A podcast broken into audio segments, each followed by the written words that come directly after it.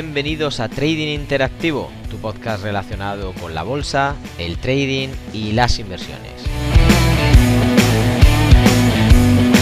Episodio 151, en el día de hoy hablaremos de una de las biografías más importantes de estos últimos tiempos, la de Alan Greenspan. Ponte cómodo que comenzamos.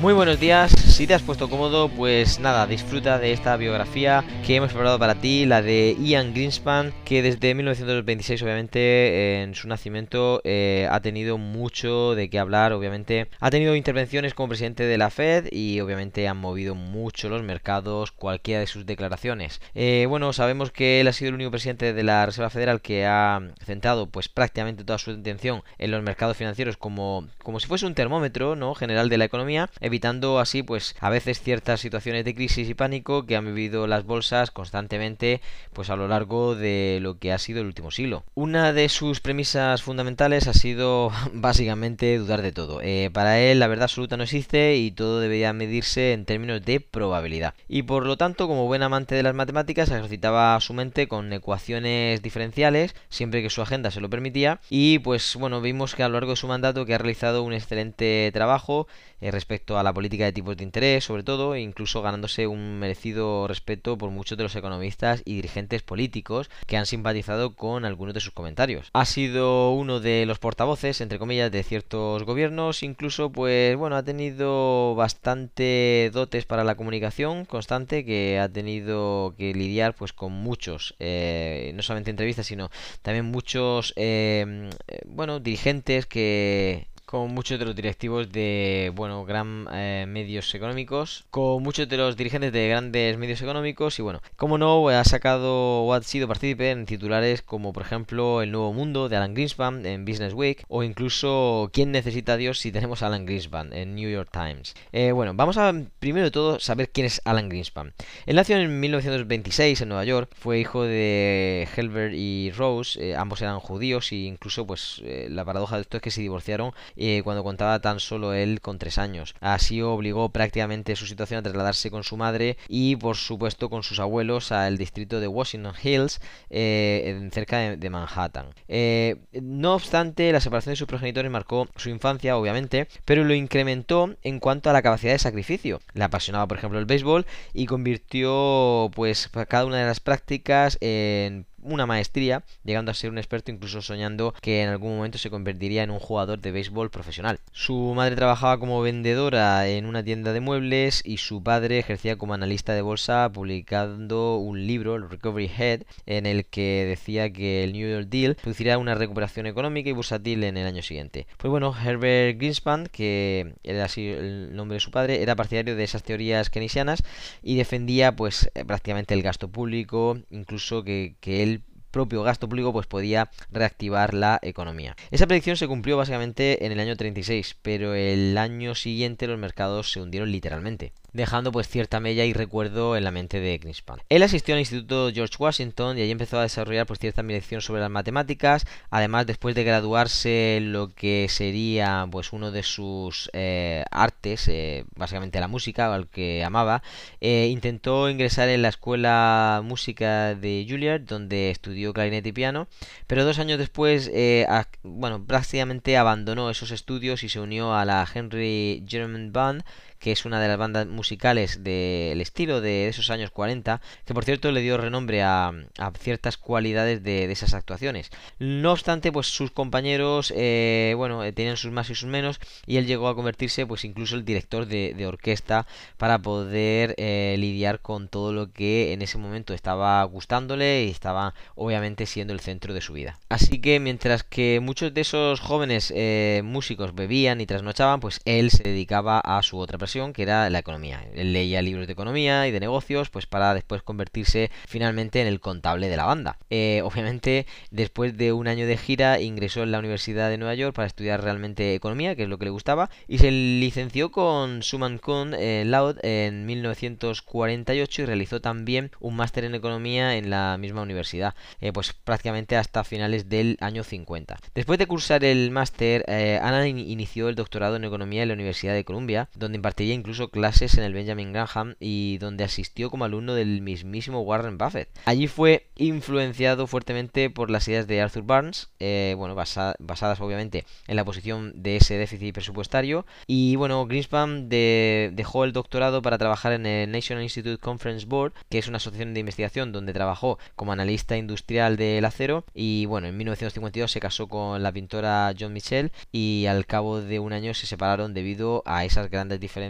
pues por los diferentes caracteres. Cuando este tenía 27 años, eh, bueno, eh, fundó con un amigo una empresa dedicada a la consultoría, el Thousand and Greenspan, y en 1957 pronosticó, tras un concienzudo análisis, una drástica reducción en la producción del acero para el año 58, y bueno, obviamente esa predicción se cumplió a la perfección, sufriendo esta en ese mismo año una reducción del 20% después de prácticamente constituir una empresa, su habilidad con los números pues estaba más que comprobada y obviamente altos ejecutivos se empezaron a fijar en, él. En 1968 se convirtió en consejero de la política económica del candidato de, empresas, eh, Richard Nixon, y obviamente ahí ya pues se pudo comprobar cómo cambiaría su forma de actuar en general pues cara al Estado público, donde se mostraba amable e incluso obsceno con cierto lenguaje, a veces con un mal genio que mostraba en privado, pero obviamente ya en el verano de 1974 con Richard Nixon, eh, que le pidió básicamente a Alan Greenspan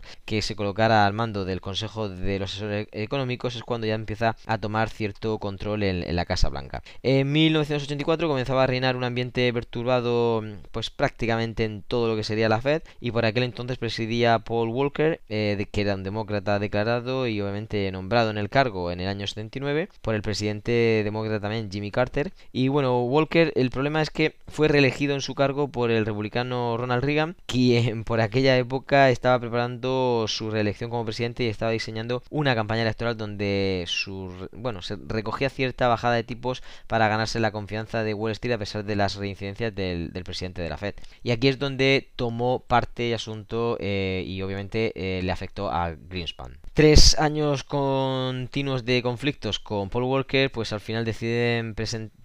perdón, no presentarse a la reelección como presidente de la Fed y obviamente Ronald Reagan y su equipo buscan a alguien de confianza que pueda asumir ese pues esa figura siendo republicano. Y el 1 de junio del 87 pues Alan Greenspan eh, se encontraba en el traumatólogo por una lesión de espalda y un individuo se le acercó y le dijo en tono irónico el presidente de los Estados Unidos quiere hablar con usted eh, Ronald Reagan le, le comunicó su deseo de nombrar el presidente de la Reserva Federal algo que él pues por supuesto no dudó en aceptar y pues fue ratificado en el cargo por el Senado el 3 de agosto de ese mismo año. Al poco tiempo de ser nombrado presidente de la Fed, eh, más concretamente el 19 de octubre del 87, la bolsa americana sufre una de las mayores caídas de la historia. Ya sabéis que empezamos aquí pues esa serie de burbujas que, de forma continuada desde el 87 en adelante, luego el 2000, 2002, eh, bueno, el 2008, 2010, todo esto han sido pues ya prácticamente eh, una tras otra una de las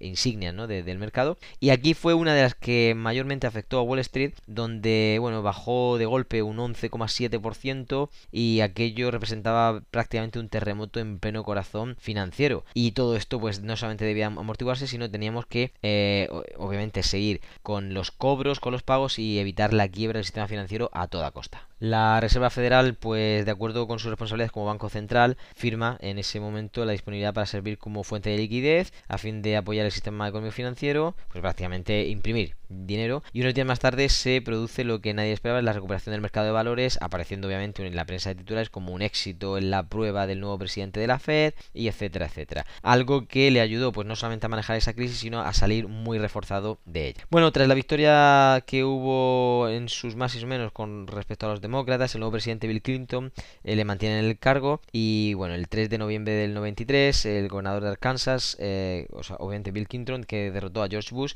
se convirtió en el nuevo presidente de los Estados Unidos. Los consejos que una y otra vez le proporcionaba el presidente de la, de la Fed a Bill Clinton, pues obviamente surgieron efecto de la política económica de la Casa Blanca. Y bueno, aprobaron incluso eh, ciertas leyes que el Senado pues corroboró, el recorte por ejemplo del gasto público que proponía Alan Greenspan, hablamos también de que fue el causante de esa inflación que constantemente sufren las economías. Y todo esto pues incluso salpicó a algunos demócratas como miembros de, del FOM que bueno actuaba como órgano encargado de decidir ciertos ciertas subidas o bajadas de tipo de interés eh, que obviamente tenían su repercusión directa en la economía. A comienzos del 95 en México pues sufre una de sus mayores crisis financieras debido a una mala política monetaria y aquí empieza a haber pues cierto tipo de colapso debido a la forma exagerada en la que se habían manejado los tipos. Eh, en esa situación pues llevó a sus líderes a devaluar el peso eh, para reactivar la economía y bueno, perdieron cierto valor y,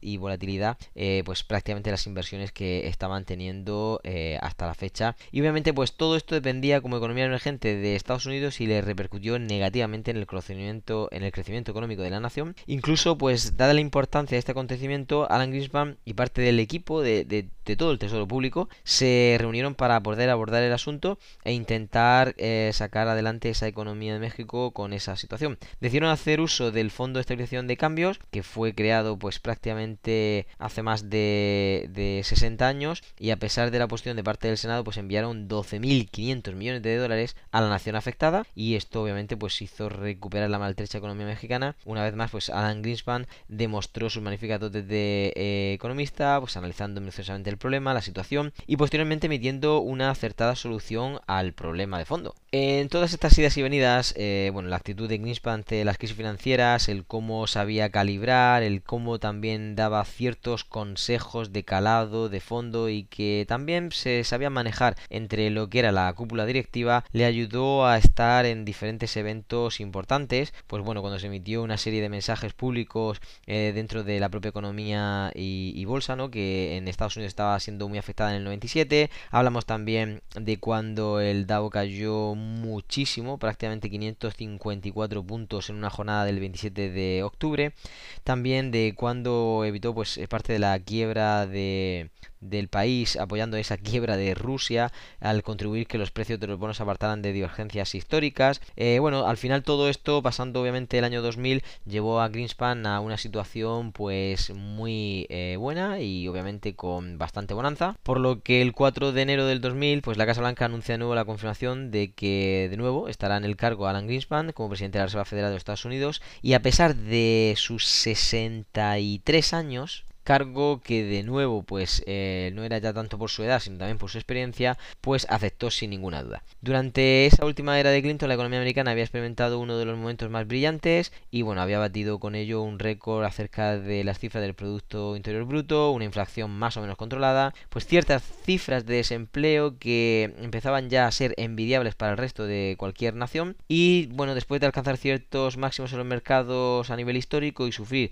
pues cierta fiebre de que las empresas.com habían empezado a alcanzar de nuevo un nuevo, bueno, una nueva barrera eh, que abría a todo el nuevo mundo digital, pues ahí es cuando ya finalmente eh, Alan Greenspan eh, empieza a bajar las tasas de tipo de interés y obviamente las cifras del PIB se reducen bastante a, bueno, a controlar ese ritmo de crecimiento con respecto a lo que había sucedido la década anterior. En 1997 veíamos ese punto de inflexión. En el 2000 ya vemos cómo está llegando a su tope. Pues en el año 2001 George eh, Bush es proclamado presidente de Estados Unidos y dada la excelente trayectoria de Lance Greenspan decide todavía continuar con él en el cargo, haciendo que él pues se gane cierta confianza del nuevo presidente y también pues dejándolo más tiempo en el mandato ya con más de 75 años y haciendo que él pudiese estar eh, pues prácticamente las decisiones más importantes